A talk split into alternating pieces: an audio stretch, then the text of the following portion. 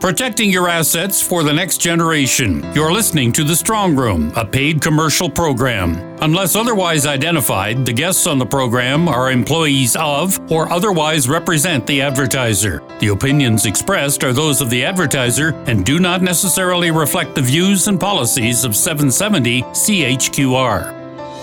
Welcome to the Strong Room. I'm Peter Watts. A roundtable today to talk a little bit about tax planning for estates. Martine Tollefson and Henry Villanueva from Macmillan uh, Estate Planning are with us, and we uh, welcome Ken Godfrey, who is the Director of Sales for Industrial Alliance Insurance.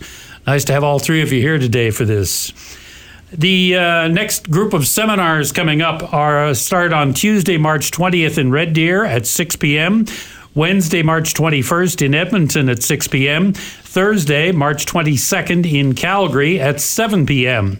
You can register online at macmillanestate.com. And again, Macmillan spelled M A C M I L L A N. And in Calgary, you can call the office weekdays during business hours at 403 266 6464. Martine, let me begin with you. Let's talk about some of the tax planning tools that Macmillan Estate uses depending on the needs of the client. Well, at Macmillan, in our 20 years plus of, of working with families, one of the cornerstones that we use in a family's uh, estate plan design is the tax plan. And that's really important to most families. They want to minimize tax. So we look at these different areas to see what are the best tools to use uh, when we're trying to minimize tax? And, you know, the budget is pretty fresh in people's minds. I know it wasn't as bad as we thought it would be, but there's still um, a lot of tools that we use that can still, they're still effective. So one of those is um, using uh, insurance as a tool. And so that's where Ken comes in. He's one of our specialists that we turn to many times to, to kind of strategize on estates and say, you know, Ken, where what's the best thing to do right now for a family that say has a corporation and maybe one and in fact I'm working with a family right now. The daughter's worked in the company for 30 years and dad wants to pass that corporation down to her but what about the other two kids? So, you know, when it comes to business succession, how can we use insurance in that way? All right. Let's introduce Ken to the uh, conversation and say, how is insurance becoming more of a factor in estate planning, Ken, with or without the presence of the latest federal budget? Well, I, I, think that um, I, I, think that insurance has really evolved o- over time. Uh, what what we've had is we've had uh, an increasing complexity in our tax system, and um, and really what I think um, we've been able to do is we, have been able to take w- what was a very simple insurance product uh, many many many years ago, decades ago, and we've been able to turn it into something along coupled with with I guess a strategy that would allow, uh, in, in this case, Martine, mm-hmm. it would allow a, a, business owner that has a scenario like that. And that's a really common scenario, which I like to call it estate equalization, because if I'm a business owner and, and I have, let's just say I have two children, to keep it very simple, and one of the one of the children is actively in the business and the other child is not and really has nothing to do with the business and doesn't want to have anything to do with the business but the uh, you know the parents want to uh, have the business endure and carry on then insurance is really the only tool that we can use in this case. Because it, let's take insurance out of the picture, and let's assume then that what I'm going to do. Let's say my business is worth, um, you know, simple ten million dollars, and I'm going to then the, the shares are worth ten million dollars. I'm going to give each of my kids five million dollars worth of shares.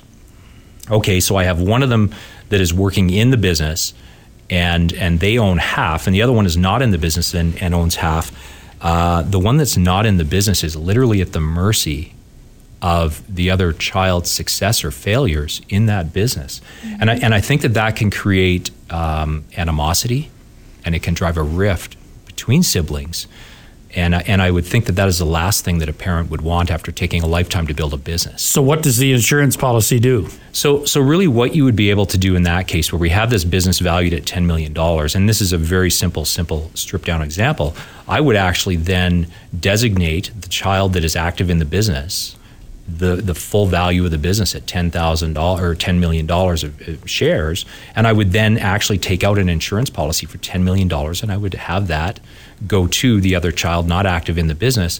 And what I've essentially done is I've I've given each of them an equal value as far as my estate goes.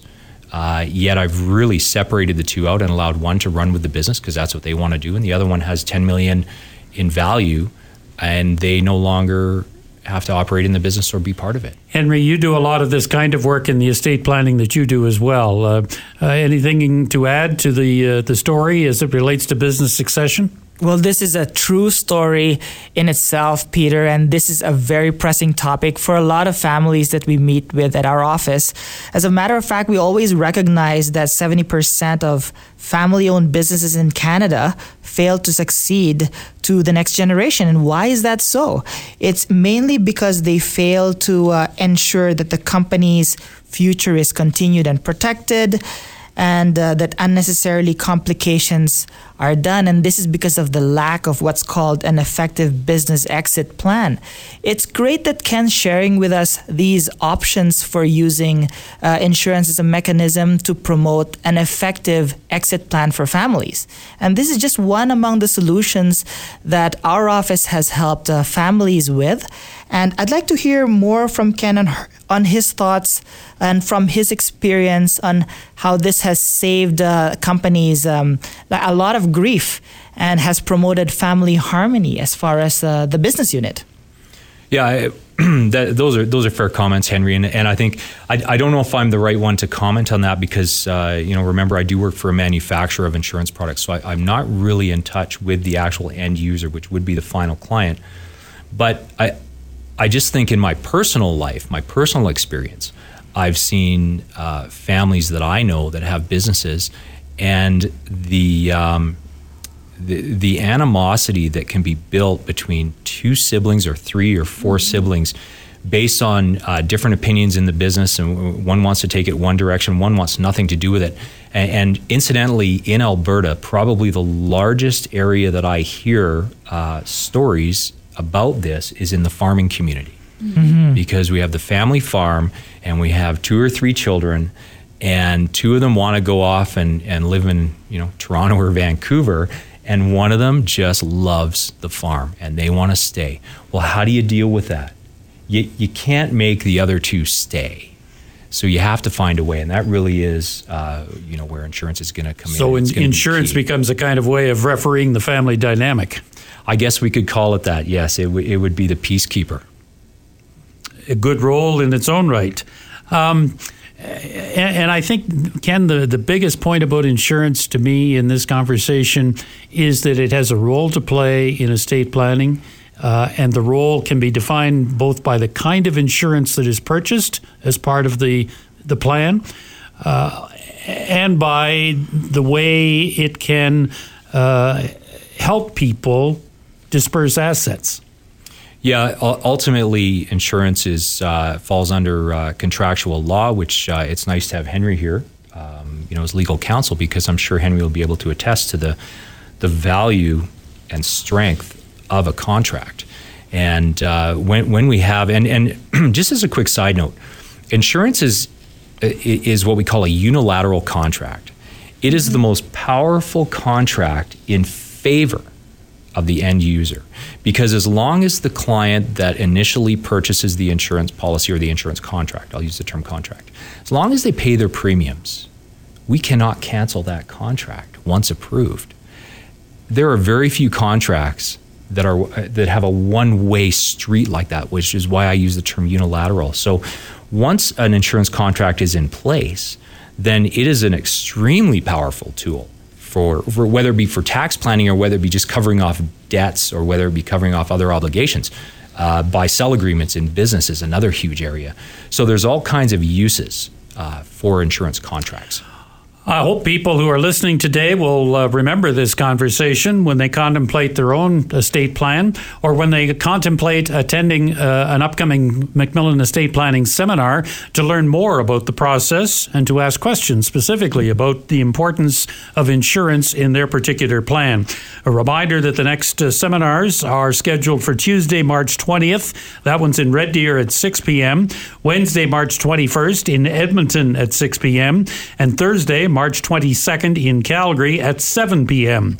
You can register ahead of time for any of the seminars at macmillanestate.com. Macmillan spelled M A C M I L L A N. What role does charitable giving have uh, in estate planning, and uh, how can insurance uh, be used in that regard as well? We'll take up that topic in a moment on The Strong Room on 770 CHQR.